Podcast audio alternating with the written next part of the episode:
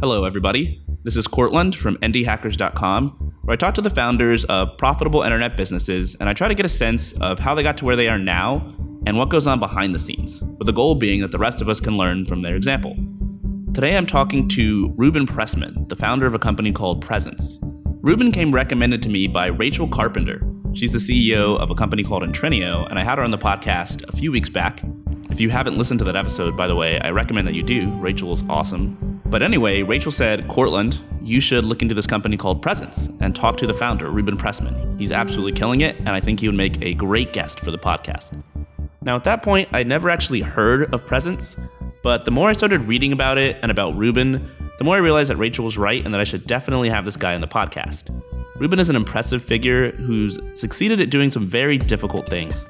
And that ranges anywhere from learning to do enterprise sales to gigantic school systems to building a mission driven company where the ideals and goals come first, which is much easier said than done. And doing all of this from St. Petersburg, Florida, which, if you've never heard of it, that's because it's the furthest thing away from a major tech hub. I really enjoyed listening to what Ruben had to say. I think you guys will enjoy hearing his story too. So, without further ado, let's get into it. I'm here with Ruben Pressman. Thanks for coming on the podcast, Ruben. Of course, thanks for the invite. So, you're the CEO of Presence, a tech company in the education space. Can you give us a sense of how you got started as an entrepreneur and specifically with Presence? Basically, I, I've been, I mean, a good story to go along with it. I've been programming since I was 10 so I've always had a very um, big background in technology and always been passionate about how technology can help solve um, either very small or very big problems. Um, and it's become so accessible that there's lots of resources available to make it possible to build something. And um, I've also kind of labeled myself as a, as a compulsive problem solver. If it's something's broken, I must fix it. And those two things go very nicely together. And typically those things align with a passion that I have or something I'm very involved with or have experienced myself. And for Presence, um, that was my experience in uh, student government in my undergrad and as staff in um, student affairs. And from a student government perspective, most people don't realize, but student governments typically have a lot of authority and autonomy at their universities and colleges, um, and they're they're typically in charge of allocating millions of dollars potentially at, at, a large school like the University of Central Florida by us here. Their student government's in charge of allocating twenty five million dollars a year. Whoa! And that causes all yeah, exactly. I have no idea. that yeah, so that causes all kinds of interesting um, problems and issues and difficulties because um, you basically have college students, which at heart are still learning and getting real world experiences, but they could be freshmen, they could be sophomores. So they literally have a, a high school diploma and some experience interacting with people, but they're responsible for helping allocate that much money. And um, that money is supposed to go towards interactive events, experiences, initiatives, departments, and services on campuses in a division called student affairs. And it's basically the other side of the institution besides academic affairs. So think everything with the student union, um, any type of intramural, all the student clubs and organizations, all of residential life, all of that. So, how do you guys at Presence fit into this giant mass of student affairs being in charge of millions of dollars?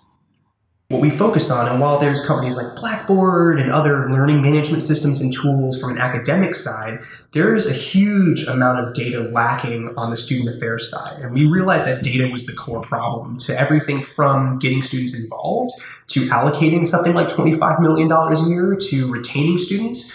Um, as well as assessing and understanding what's going on and reporting some of this data that's now starting to be required more often for institutions. So we focused on on the data problem there. And uh, I always start that way, just you know, as a you know, as kind of side tip when I'm when I'm pitching something like this or any company, and when I work with other entrepreneurs, is you should be solving problems, right? And that's that's really where our focus is, and, and that's where we differ a lot from others in the market industry, especially for education, is because uh, education is so big and vast that you can obviously roll something out that's helpful and people will use it, but we're focused on solving really important problems. So we always start there from a focus. And the way we solve it is that deeper problem is data. So um, we started with a way to swipe and collect the information of what students are doing and all of these things to begin with. So we have a device just like Square, and it plugs into iOS and Android phones and tablets and lets you swipe students into every single thing they can participate on the campus outside the classroom. So anything from, like I said, Res Life to student union events to intramurals to student club organizations to activities board and student government and health and wellness and tutoring, and it keeps going on. Yeah, that sounds vast. And I have a lot of questions to ask that I'm sure we'll get into about how you go about building something like that and selling it it gets crazy. So we, you know, so we, so we start there. It's, it's, if we can collect this data, we can do so much with it and help them solve those and a bunch of other problems. And it's really turned into an entire platform. Everything from uh, a ton of back-end tools that allow organizations to stay organized with all of their membership, their rosters, their documents, their history, their communication. We have an entire event management system that's basically like Eventbrite, but for your campus and your organizations that has custom approval workflows built in and integrates with all the space reservation tools they use. And then we have a form builder. If anyone's familiar with Wufoo or Google Forms or Typeform, we do all the stuff they do, but we add a whole bunch of other logic and conditional logic and integrations into other products and process management and workflow with those that allow them to really replace any paper form and process they have on campus with information in our system integrated with the other pieces.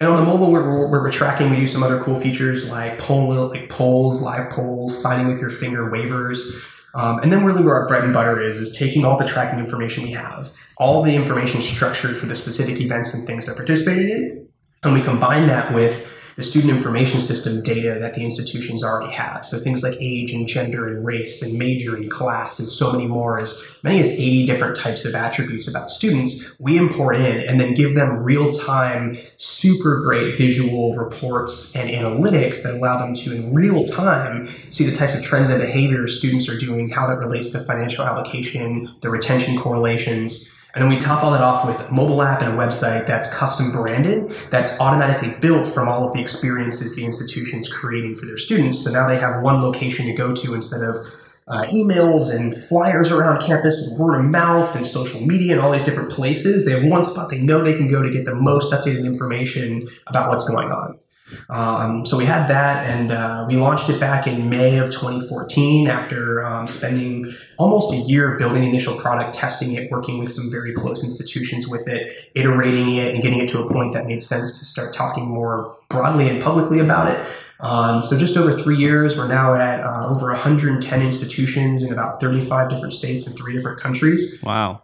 Is that three years since you started Presence as a whole, or three years since that last particular product that you were talking about?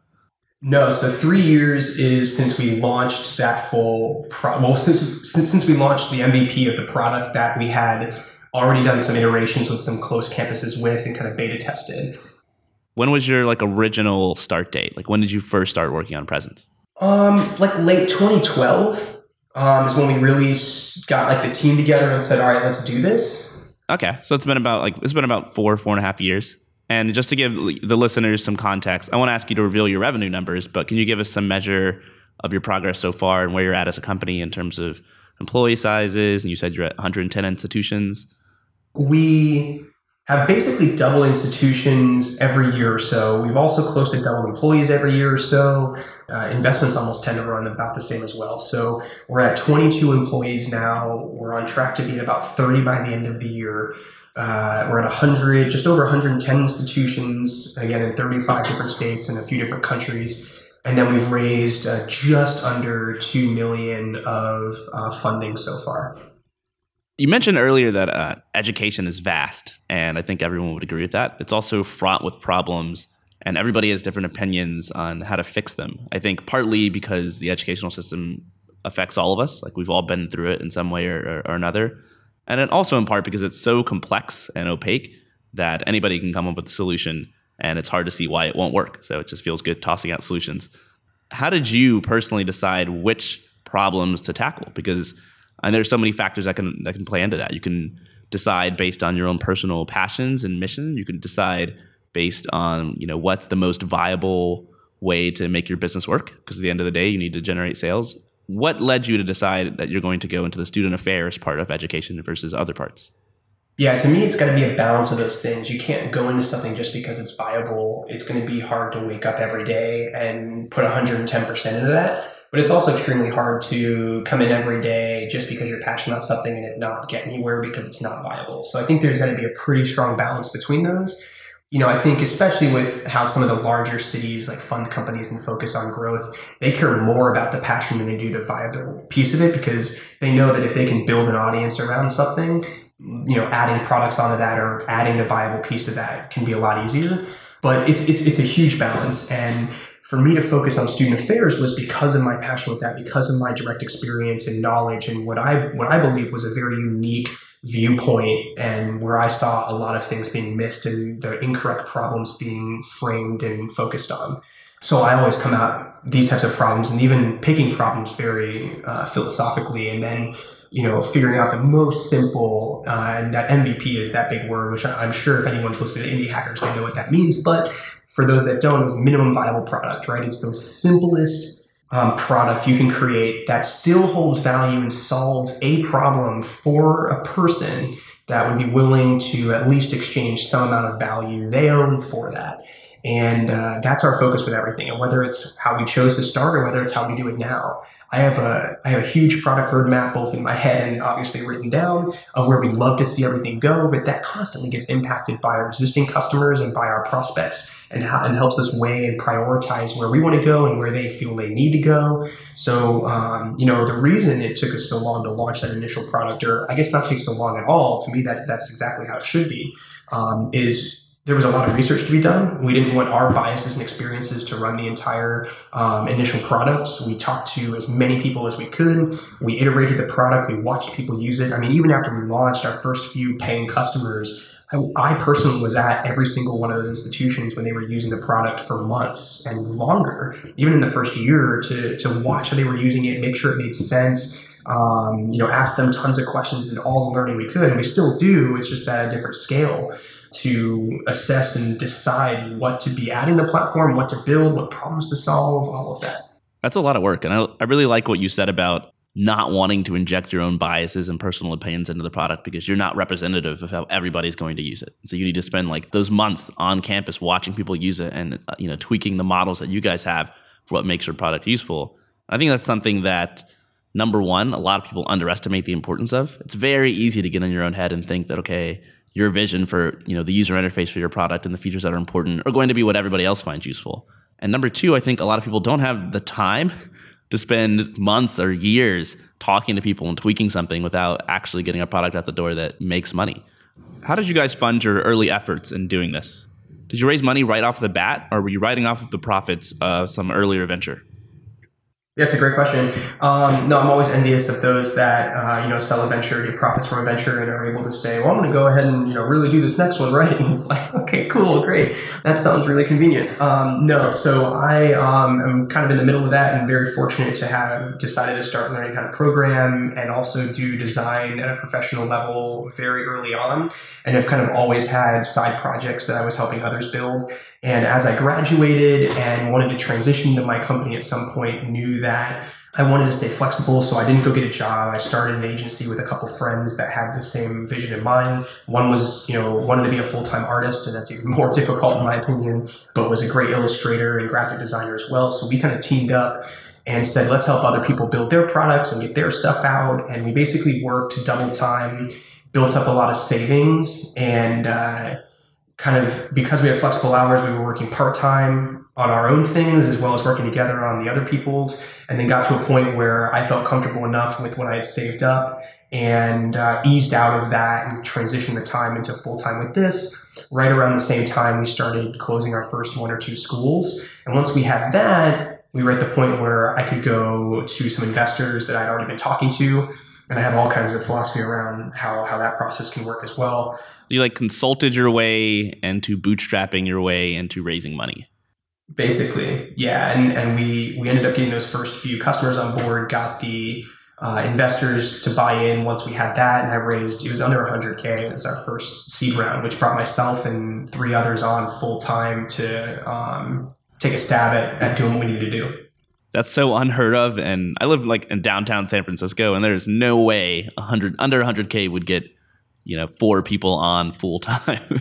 well, that's that's the biggest difference with you know location too, and everyone loves being in San Francisco because likewise you could walk into or get meetings at much more easily with the huge amount of investors that are out there, or get connections to other tech companies or whatever that is. The difference here is costs are lower, but opportunities are much, much lower exponentially compared to the cost of living differences. So if you don't have one of the very few connections to resources here, it's close to impossible. And most of my friends that run other companies end up leaving. It's getting a lot better now. I used to say that more like three, four years ago. Now we're, you know, we've started seeing a lot more increase because we've had a few big wins here. But uh, the only reason I was able to raise money is because I interned with the only tech accelerator we had here when I was in school. I sat on 15 different nonprofit boards. This after the year I graduated, I got involved with every startup there was and just got to know everyone. And you know, I'm I'm maybe one of 15 to 20 people that have had it easier raising any type of funding here. So you just networked the shit out of it, basically. Yeah, I did. Would you would you consider yourself an extrovert? Oh yeah, I rank like ninety eight percent extrovert. I have a hard time, uh, and actually, I always like to point out, extrovert versus introverted is not how outgoing or any of that you are. It's where you get your energy from, right? Uh, because I'm so extroverted, if I'm alone, I get absolutely nothing done. You have to network. You don't have an option. I have to be around people. Like if I ever come in the office and no one's here, I probably get half the work done if at least someone was like up in the like upstairs with me or around the space with me. So there's pros and cons. so you mentioned uh, you said a few words earlier about minimum viable product. What was the minimum viable product that you had in mind right when you started working on Presence? Yeah, and it's actually pretty close to what we launched, and I wanted, I definitely wanted to bring that up earlier, so I'm glad you mentioned it. Um, the uh, original ideas was let's swipe IDs on mobile phones and give people lists of students coming in, connected with the demographics we knew they already had, with like a really simple uh, event thing. So it was basically create an organization. What's the organization's name was literally what the form was. And then create an event with a few details about it. And then boom, there you go. Now you can go in the app and you can, um, you know, put in the details for the event you did that you just made and start swiping people in. And that's all it was. And, and, and what IDs are these? Like student IDs or driver's licenses? They're the student IDs that they already have. Yep. No, so for, for us, um, because of being an institution, working with such a huge range of students, accessibility, all of that stuff, we of course would love to do things like iBeacons and and auditory frequencies and all kinds of different stuff. And while we're doing R&D on those projects and things like um, we have digital IDs that you can use, the big selling point to the institutions is not changing the behavior of their students and not requiring them to do anything different to get involved. So they all have to carry an ID, they all have one. We just integrate with that type of idea we have. You sounds like you were aware of, of kind of what institutions needed early on. And I think one of the uh, the bigger questions that a lot of people have when they're trying to figure out what to work on is, okay, do I need to have expertise in a particular area before I start working on a business there, or should I just do whatever I'm most passionate about, even if I don't necessarily know? And it sounds like you you erred towards the former, where you had had experience inside these campus groups and student affairs. And so you knew kind of what problems they were facing and what types of solutions they were more likely or less likely to adopt. Is that accurate to say? Yeah, I think you definitely need need both. I don't. I mean, and, and I went to school for entrepreneurship, so I had a lot of this stuff drilled into my head, and there are concepts that I think are, are pretty intuitive, but having it spelled out and and talking about theory and entrepreneurship is a whole other level. So one of the questions that I always ask with new entrepreneurs that others always ask of me early is, why are you the person to do this? Right. And, and that comes from an expertise side. Like, why are you going to be successful over somebody else doing the same thing? Right. And it's, it's less like, well, what's stopping Google from doing this? And those, those to me are always useless questions. But the, the important question from an expertise level is, why are you the person that's going to be the most successful building this? And there should be some type of, of level of knowledge or something unique that you see in the market differently than anybody else. And still, we have competitors in the market that um, were much bigger than us that have now started trying to copy what we're doing. We have other startups that are coming after us trying to do it, but because they don't approach it with the same philosophy, they're just looking at the features we have. People don't understand it. It doesn't make sense, and they're not able to connect it. And for, for me, it's, it's having that deep understanding of that market, which I think you can really only get if you're passionate about it, because it's so hard to get ingrained and go deep into a topic when you're not interested in it. So I think those things go very much hand in hand. Yeah, it's funny that you mentioned competitors just copying your features without understanding the underlying reasons uh, of why you're actually building those features. So they're, they're copying you blind. And it, it always reminds me of situations where you see two companies that don't even know what they're doing copying each other. A lot of people working on coming up with an idea run into this problem where they can't identify any particular area of expertise to draw from. Let me put you on the spot here and ask you to imagine a hypothetical world in which all of your knowledge and memory about education has been completely wiped. So you're not allowed to start a startup in the educational space here because you don't know anything about it. What process would you go through to decide what kind of company you want to build? And do you think you would take the time to develop expertise in an area first, or would you just dive right in? That's an awesome question, and I uh, I feel like I'm already prepped for that answer because I've you know I'm definitely a serial entrepreneur. I, I don't know how long I'll be doing this one for, but you know because I'm that way, I'm always thinking about what could be next. And so I'll approach this the same way I, I, I would when I get to that point. And it would be my, my plan is to throw myself in as many new and complicated experiences as I can. I, I want to be able to start, I want to be able to travel the world, but through third world countries and through really big problems that, you know, I try to move away from these first world problems and, and, uh, um, you know, things that just help people that don't really need help overall. So for me, it would be getting involved and putting myself in experiences that make me uncomfortable, that get me the ability to learn things and empathize and get a great understanding of what other people are going through, and then start looking at deep understandings of those problems and being able to then look at the possible solutions for those. And I phrase that very carefully because when I say deep problems, I mean that most problems are very surface level and even big problems are. So I can relate that to what we're doing now. The surface level problems for what we do are student engagement's low, retention's hard, assessment's difficult, allocating financials is hard, but the underlying deep problem, multiple layers, is missing an, an ability to understand data. So for these other problems, it's realizing that the problems you typically see or feel are usually caused by something deeper. And when you can solve that, then you're solving those and many other problems and you're hitting that kind of deeper value there. And it gives you a different frame to approach what you're building. Um, and I phrase uh, solutions plural because there's always, I don't care what you say, always multiple ways to solve any problem. And it's playing with all of those, understanding them, talking to your audience, getting input, testing them out to get to the one that's going to make the most sense, but also realizing that you could get to a point and still be wrong. Yeah, I really like what you said about there always being multiple solutions to a problem because I talk to so many people who I think have it mixed up. They're afraid to build something that solves a problem that's already been solved because they think, well, then nobody will have a reason to use my product. When in reality, if you see people paying for a solution to a problem, that's validation. That tells you that, hey, this problem is painful enough for people to pay for a solution. Just having that validation can save you years of heartache caused by building a solution to a problem that nobody cares about. So I definitely don't think you should run from already solved problems, but instead you should find a way to solve those problems in your own unique way that differentiates you from competitors. So that might be you're solving it better than them, or faster, or cheaper, or you're targeting a different niche. The other thing you said that I really liked was that you want to get away from solving surface level first world problems. And I'm curious, how does that play into what you're doing at Presence? And how do you assess whether or not you're actually fulfilling your mission? Yeah, absolutely. I think education is one of the biggest problems worldwide we're obviously focused on the US because it's what we know and where we're starting. But like I mentioned, we're in other countries as well. We have a school that's using us in Pakistan, for example.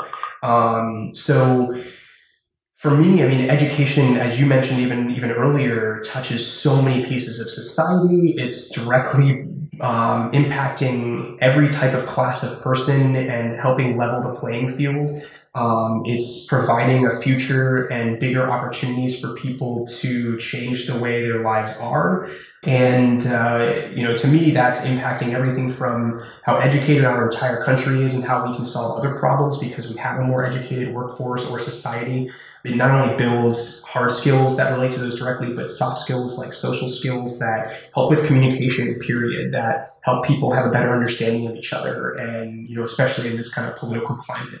But uh, it also helps from a workforce standpoint. And we know with jobs and how important that is, we know about the skills gap, we know about all of the things that other problems that exist, like jobs in the country and even the world, that education is the only way that you're going to be able to really make a dent on that is getting more educated, more focused people that are going to be able to, you know, help and solve uh, that jobs and workforce problem uh, for everybody. So I see it as being, again, kind of another deeper underlying problem of many other bigger ones in the country and the world um, that we're focusing in our unique way on solving. Yeah, and I think there it kind of highlights dichotomy between some of the high growth, uh, super highly funded companies you see coming out of typically places like Silicon Valley, and then the people that I talk to on, on Indie Hackers who are more often than not not in some sort of tech hub. They're all over the place. They're in Pennsylvania, Florida, Ohio, and there's a part of me that hopes that the people in these places that are more typical of, of what regular people in the world are going through are better positioned to solve real problems. They are. That's the that's the issue with the Valley and like Austin and Boston and Chicago and all those main tech cities is that even the even the investors in, those cities are starting to branch out. So we're one of our investors is 500 startups in, in, in the Valley um, they've only recently, and a lot of other funds, started trying to invest in companies outside of the Bay Areas and in California. And it's because they know everyone over there is extremely biased and they're they're focused on only the problems they can experience. I mean, Jack Dorsey, for example, is known for riding the bus between work and and the two companies he's trying to run because it's the only way he can stay connected to anything in the real world without having something digital filtering or showing him that. So yeah, being in a place that isn't just hardcore tech and whatever you could ever want in the palm of your hand anytime, every day delivered to you, it, I think is a huge benefit. Absolutely. Another challenge, I think, with running a mission driven company is being able to hire skilled employees who are on the same page as your mission. Because everybody's at least somewhat self interested. And no matter how much they align with their company's goals or your mission, if they don't feel like they're valued highly enough or paid well enough, then they won't take the job, or at least they won't stay for very long. So, what's your take on what it means to be a mission driven company and essentially a capital driven society? And how do you go about aligning your company's goals with your own personal goals and the personal goals and incentives of your employees?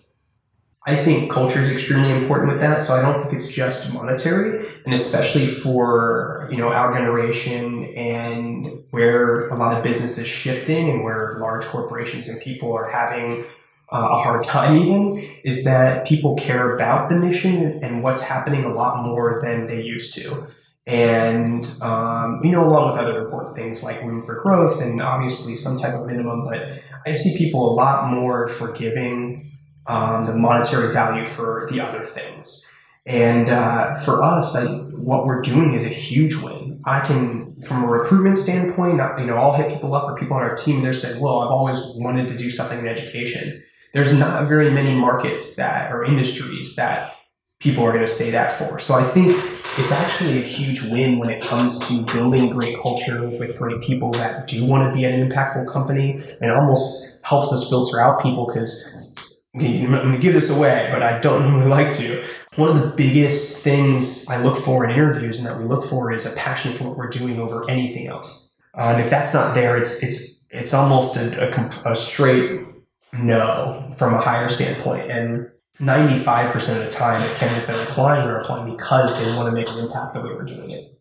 So you're you're you're basically putting the filter before people join, and you want to find people who are already on the same page as you, rather than having like you know a post hoc. Okay, everybody's here now. We're going to enforce this culture on you, or we're going to try to align incentives and cleverly. Can't, can't build culture that way.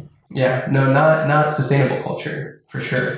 Um, yeah, no, I mean that's a huge thing for us, and and every single person except our software developers are either former student affairs professionals or former student leaders at the company. Okay, so that's how you do it with your employees. What about you personally as a founder? When you go home at night, what is it that makes you feel good about how your business is doing? And how does that compare to the metrics that you track on a day to day basis? Because I know that for any company, especially one with investors, there are certain metrics and numbers that people want to see that don't always align with how things are going on the ground in terms of whether or not your business is making a positive impact in people's day to day lives. What do you look at to determine if you're doing a good job and to kind of course correct if you're not?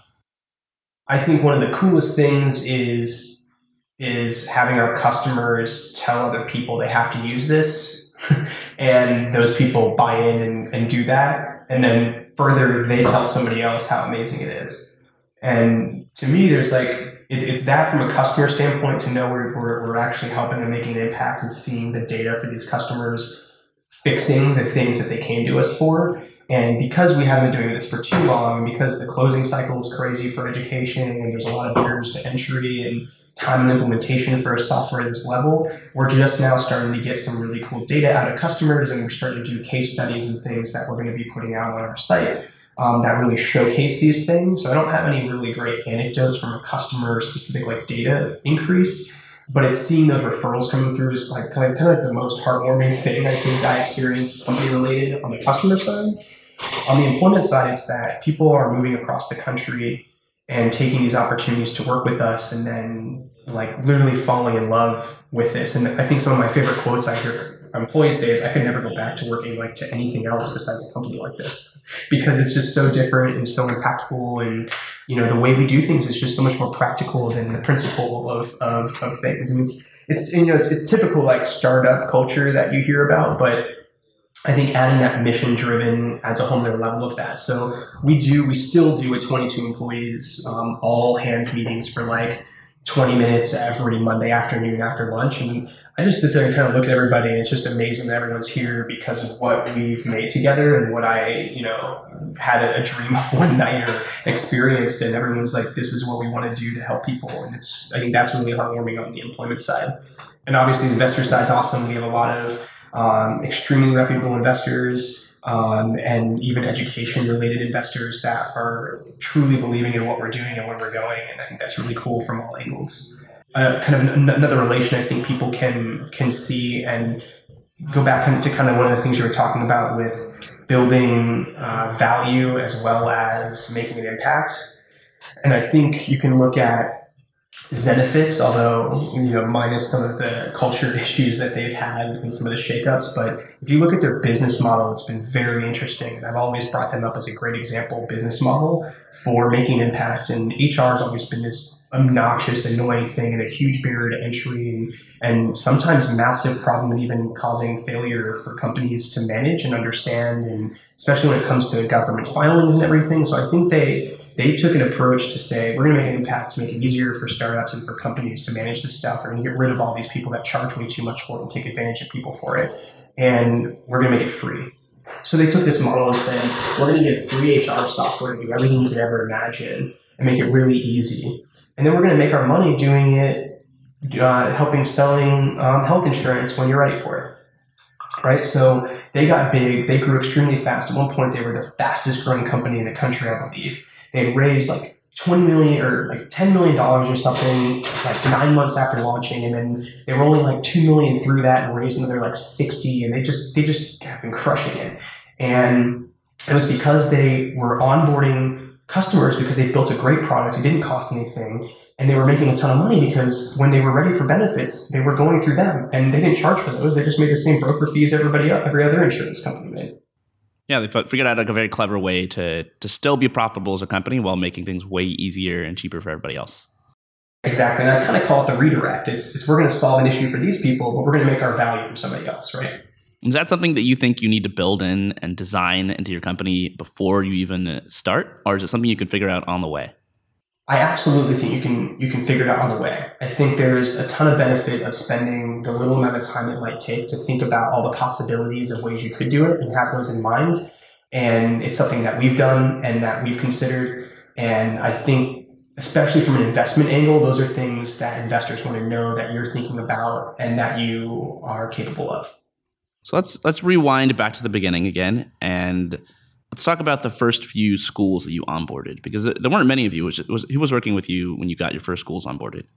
Um, it, honestly, when we got those first schools, was like in the middle of like raising that that little seed round and bringing the other employees on. So it was really just me and um, his name's Andy. He was our he's our now our director of campus development. So basically, director of sales, VP of sales, all kind of the same thing. He had been working with me for months and months just on sweat equity um, but was our first beta customer because he was a student government president. And as he graduated, I was like, yo, like, come do this with me. I've already got the product built. We've got schools that are interested. Just, you know, come on and help me get to more schools. And so he did that. And he's been with me ever since. But, uh, yeah, it was just him and I basically for a while. We closed that little round, launched it, brought three people on. Give us a sense of how you were juggling all of these tasks of finding somebody to work with, building the product, selling people on the product as well, raising money because it's a lot to handle. Yeah, I have no idea how I did it. um, it's I, I try to stay very organized. I try to keep a task list um, because there's so much going on. One of the big tips that I've always had is writing everything down. Not, not writing, but I put it all in a Trello or in notes or reminders or whatever tool I'm using that week. Because for me, it's it's being able to stay focused in the moment. So if if other ideas come up, I don't ignore them. I don't put them away. I write them down and go right back to what I was doing. So by keeping everything at least written down or on a list anywhere, I don't stress about remembering. I don't stress about getting to it, and I'm able to prioritize those when I plan time to do that, and I can focus on a specific thing I need to do at the, at the time. So for me, it's less balancing and it's more focusing on the one particular thing that's the most important at that at that time. And there's always something. And what about your your time investment back then? Were you working eight hours a day? Were you working sixteen hours a day, or do you do you remember? I haven't worked a day in my life that wasn't typically close to 16 hours in something. So I've, I I'm lucky where I can I can usually get and feel just fine getting about three to five hours of sleep a night. Wow, there's a huge benefit there. Um, I'm and I get that, and I'm full of energy the entire rest of the, t- of, the, of, the, of the day. I have no problem with that. Typically, the most energetic at the office. So I have a huge, very fortunate there, um, biologically, I guess. You're the second person that I've talked to who is extremely prolific and productive, and who also sleeps like four hours a night. Yeah, but I think a lot of that also comes from the passion side of it, right? I'm, I'm like, I wake up, I'm like, oh shit, I gotta get in the office and get a bunch of stuff done because that's what I want to do, and uh, that is, to me, what really makes that even more possible right? Is is your energy comes from loving what you do all day. Um, so it's, it's it's very helpful. Um, but back to the kind of question you had on the on the specific priorities, it's it's being able to prioritize, understand the importance of things. I, I, I hate staying surface level, so I always go deeper with why things are important. I always ask multiple levels of why, and that helps me prioritize and understand and be more deliberate about how I spend my time. Um, and even now, we're constantly changing priorities when, when little things shift and change. And, you know, like my CTO came to us and, you know, we have a couple of priorities we're working on. He's like, hey, listen, like, I know this was more important, but because this, this, and this, let's reconsider. And I was like, yeah, switching right around. And it was a big change for us. We, we took people off projects, put different people on different projects instantly. And everyone was like, cool. And that's just normal for us. What kind of breakdown did you have early on in terms of developing the product versus talking to customers? I mean, did you spend were you switching off every other day, or did you spend some dedicated months of just building what you thought people would use? So no, I mean we up front talked to people before we built anything. We basically brought a concept and pitched without demo to people and talked through things with people we knew, people we didn't know, people we got interest to, whatever it took to get in front of our potential customers to learn about the problems they had and what we what we knew we wanted to solve um, and how we wanted to do that. So we, we spent some good time doing that. And and you know at the same time almost as building kind of the start of the MVP but keeping it flexible enough to where if we learned something groundbreaking you could make that change. Then kind of shifted once we had what we felt was enough input to solely building the initial product. And I'll actually relate this back. We started talking to investors as early as possible um, and I can explain why later. And then once we had a product, we started trying to get people to use it. Didn't charge them anything. It was more valuable for us at that point to see them using it, understand them using it, and making sure it was something that did solve those problems. And then, you know, we of course iterated a little bit from there, and then were able was able to launch the actual MVP that people would pay for.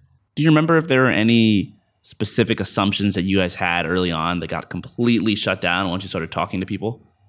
Yeah, we were charging too little. That's a common one. Yeah, so we would we would come in and, and I wanted to be like the no contract, month to month, no worries, super easy. And they're like, "Can we pay yearly?" Also, like this seems really cheap. Are you sure you can do all this for this cost? And we're like, "What? Okay." yeah, no, totally. Okay, yeah. Well, one year minimum, three years if you want it, uh, and we doubled our pricing right off the bat. Um, and they were totally right because we've since continued to raise pricing to be able to offer the level of support, which is, I love to brag, under a minute response time from our customer service team. Um, and uh, it's because we're able to, they're able to afford a slightly higher price that allows us to provide the best solution and the best service with that that we can. And how long after you, you kind of got through this talking phase and into the product building phase, how long did it take you to build a product that you're able to go to customers with and say, "Will you buy this?" It took us, unfortunately, like a solid like eight to nine months, and that was a lot longer than we had hoped for, and what it probably should have taken. Um, but because we were part time, it took that long still, uh, and we were actually working with some really difficult technology um, with the analog card readers, and because they're using headphone jacks, and we're using like credit cards are done fairly well, but like student IDs are are very cheap, and that technology is really interesting because we're literally taking a magnetic strip that basically has three different tracks of encoded information, similar to like what a record has. And all that card reader is is a needle, just like a record. And it's being moved back and forth and recording the sound, which is playing as a sound wave in tones into the device. And then we have to decode the amplitudes and frequencies of that sound wave on the server and send that down from zeros and ones to translate into what was actually on that card. So that whole process took a ton of time. Like we, you know, Square doesn't, but some of the other platforms make you press start, swipe the card, hit stop because it's recording audio. So we're doing this this always listening, so you can just keep swiping cards. We're doing a lot of background stuff. There was just a lot of actually advanced technology that we had to build in because we wanted to use readers we could get out for free, that they were analog and they were ubiquitous between devices and, and all that different stuff. So there was a lot of development um, tech that had to go into that piece, but then I'm also huge on user interface. One of our biggest selling points in education with a ton of legacy stuff out there and people that are just building random things um, don't focus on. So the user interface took a lot, a lot of A/B testing, a lot of, of um, feedback on that. So it's the details that really took the longest for us. And were you the one coding all this, or was your uh, partner helping you? I had a partner that I contracted with initially to build. He built most of the back end, the web services and stuff. Um, I built all the front end and the design, and then I had another friend that owned an agency focused on the mobile initially. One of the challenges that a lot of entrepreneurs struggle with is finding the right divide between doing things themselves and hiring capable people that they can delegate tasks to. I know I personally struggle with this a lot, and I suspect that it's a bigger challenge for developer founders just because as a developer, you have a lot more opportunities to do things yourself. Looking back on the early stages of Presence, were there any areas where you perhaps should have done more delegation and less handling the task yourself? No, I felt I've always been good at delegating. It's, it's come down to priority. It's, it's you know, I, I always loved economics classes solely because of the cost benefit model and saying, you know, let the people that are really great at something focus on the things that they're really great at and let everybody else focus on the things they're great at. We even take that from a product standpoint there's thousands of things we could add onto the product to make it better. But there's also people we start competing with and people doing other things. And when I have conversations about partnerships with those companies or with schools with that, I one of the biggest lines I say is we're going to focus on what we're really good at. We're going to let them focus on what they're really good at. You're going to get two amazing products instead of one that just does everything okay. And I think it's the same thing from a delegation standpoint is, you know, let everyone do the things that they're good at and you're going to end up with a great product. And I think, you know, for a lot of people that haven't built things before, especially with other people, or have a lot of experience doing that for other people, it's hard. It's your baby. You've dreamt of it. You're, you know, it's your it's your life. Whatever you want to say it is, it's hard to let that go for a lot of people. And I think once they do, it's great. And I take the same approach even for management. We, uh, we, we hire a lot of people that not you know have not necessarily managed or work with other people directly in the way that we do internally with the company, and I enjoy helping people understand how important it is to delegate and let things go and and you know do that. And I, I love seeing that shift in their mind that as soon as they see delegating starting to work, it's all they do, and it gets really easy once you make that jump. So you're a veteran at delegating what tips do you have for somebody who's not a veteran? Somebody listening in who might be time constrained who might not have the appropriate skills to do everything themselves and needs to work with somebody else? How do they go about finding this somebody else? How do they vet them, etc.? Yeah, I was going to say to answer your immediate question with delegation is just do it. You're gonna you're always going to get surprised. And yeah, worst case it doesn't work out and you're back where you started. Great. Um, you were already working on something else anyway, and you can already get back to it. So from a finding, that's always a big question, especially for like first time entrepreneurs. And I did it through networking. You know, I try to stay as humble as I can, but it's just a good example. I did everything possible locally, and it's extremely rare someone talented that comes around St. Petersburg doesn't get referred to meet with me within the first like few meetings they take with people, just because I've, I've really focused on getting to know everyone there is to know, making an impact and helping people here. And I think that's something that you can't really price or understand the value of and something I still have a really big passion for. I now work really closely with like our economic development and our mayor and the people in the city here to help bring other companies here and help them align the the resources they might have to help other entrepreneurs here. I think you can ever un- un- undervalue networking in in that sense, not like going to things and handing your business card out, please. Um, but uh, just getting to know everyone, all the processes, so that when it's time for you to want to go do something, it's you can you can put a Facebook post out, for example, and say, "Hey, I'm gonna I'm building a project. Who wants to work on it?" And you just get you get to the point where you have to choose the person, not necessarily find them. Um, but for people that don't feel networking um, is, is is their thing, they don't want to do that. You can always go to meetups. Um, especially developer meetups, and just hang out and see what people are working on, and, and just make a couple friends that have the ability to build things and uh, listen, whether it's an investor, whether it's an, uh, an employee, a co-founder, a customer, all of those people get on board because of inspiration and your ability to inspire them.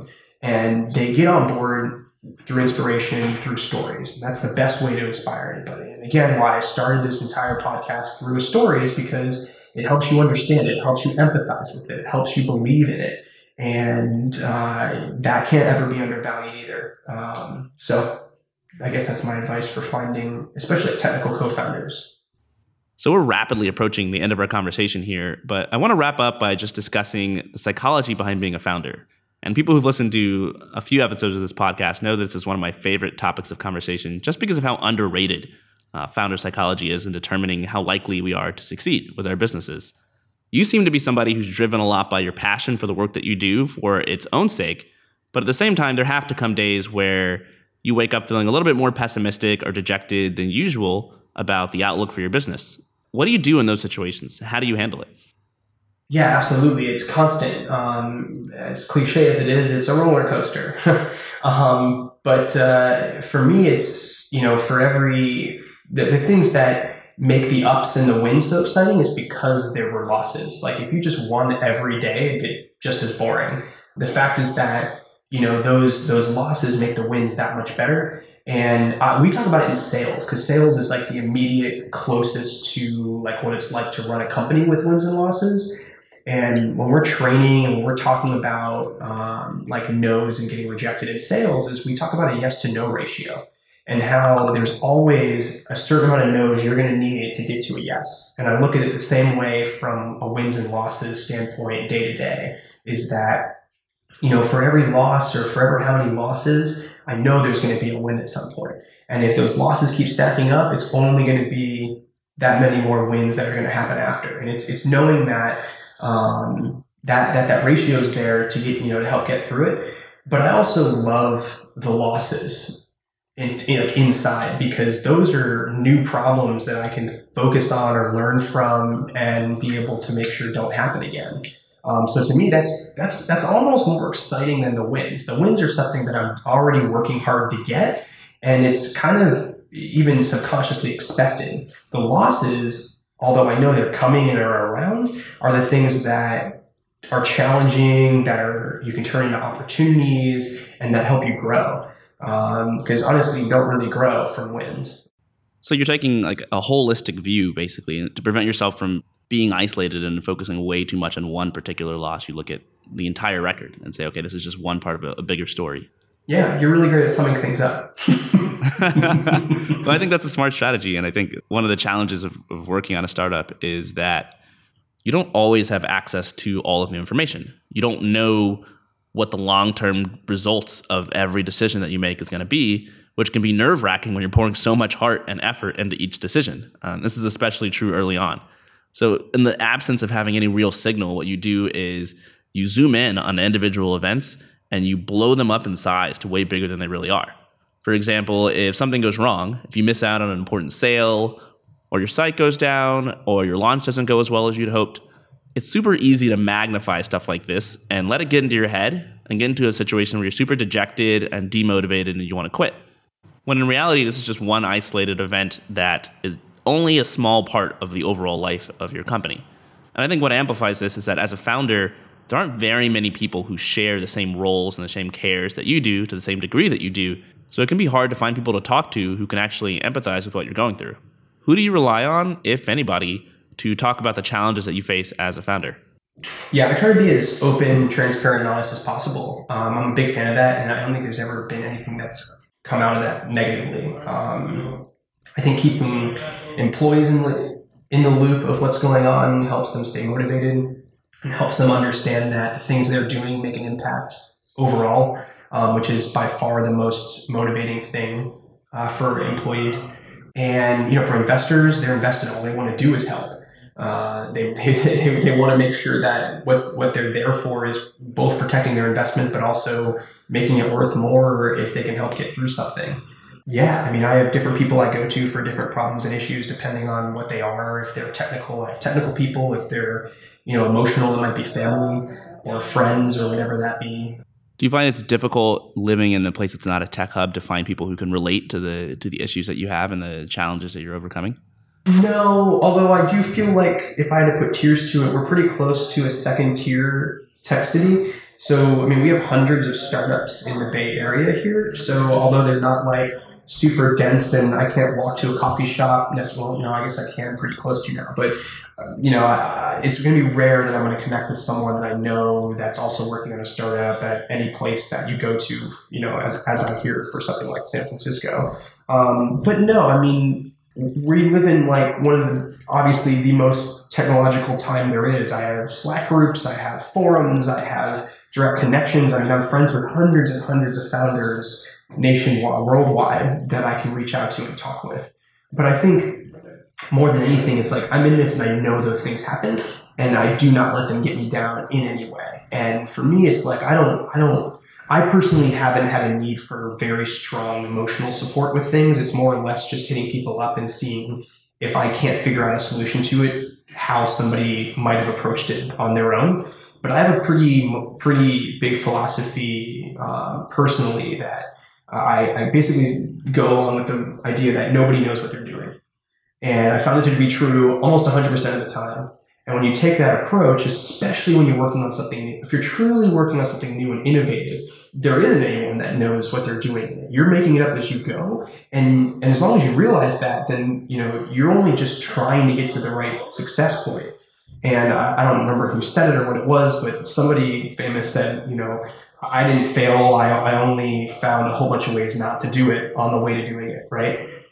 So I think all those things kind of mix into the idea that you know, you have to set your own expectations. If you understand things can go wrong, then I feel like when those things do go wrong, it's not as impactful and the emotional side of things aren't as important to have a need for. It's more the technical pieces or someone to bounce ideas off of. I think that's uh, perfectly stated, especially the, the fact that nobody really knows what they're doing. I certainly didn't know what I was doing before I started with Indie Hackers. And then at some point during the process, people started asking me for advice for how to do things. And I'm like, I don't know, I don't know why you're asking me. I have no idea. To end on, I would love to get your thoughts on and to hear your advice for people on how to effectively reach out to people to ask them for advice and help. Because you mentioned that if you weren't able to solve a problem, you would find someone else who did and, and pick their brain. What's an effective way to go about doing that and, and actually get people to respond to you? Honestly, I think people love helping other people. As long as it's not like, hey, I need a bunch of hours of your time. Is you know, if it's like a couple questions or something here or there or whatever, you know, I always love like the hey, can I buy you a coffee? Can I buy you a drink? You know, hey, I'd love to take you to lunch really quick. Lunch is always one of my favorites because everyone's got to eat.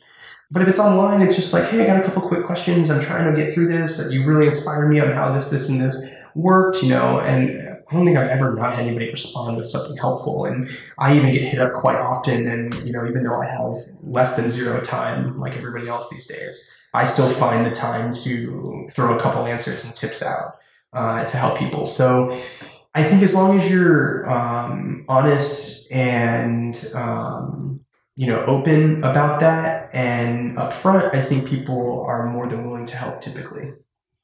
That is a perfect answer. I'm going to start forwarding all of my emails straight to Ruben Pressman. Let you take Damn care of them. Tricked you. Anyway, Ruben, it was great to have you on the podcast. Uh, you're dishing out some serious startup knowledge. Where can people go online to find out more about you and what you're doing?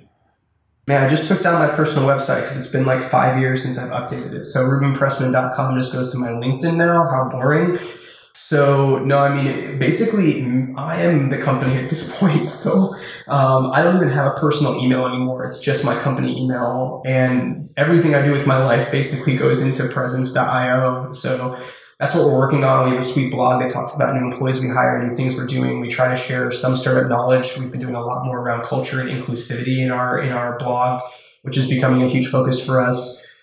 I'm very inactive on social media. I do have a Twitter, so you can follow me at Ruben Pressman. And I have a Facebook, although I typically try to keep that more personal, but it is not private. And I kind of chime in. I post little updates about things that are important, but almost all of it's company related at this point. So I'm kind of boring outside of that. You're a walking, talking company. That's, that's basically it. I play some sports in the evenings to make sure I stay exercised and fit, and that's about it. Awesome. Well, thanks so much for coming on the podcast, Ruben. Of course, thanks so much for having me. I uh, greatly appreciate it, and I hope everybody enjoyed at least one thing I said. If you enjoyed listening to this conversation and you're looking for a way to help support the Indie Hackers podcast, then you should subscribe on iTunes and leave a quick rating and a review. It only takes about 30 seconds, but it actually really helps get the word out, and I would personally appreciate it very much.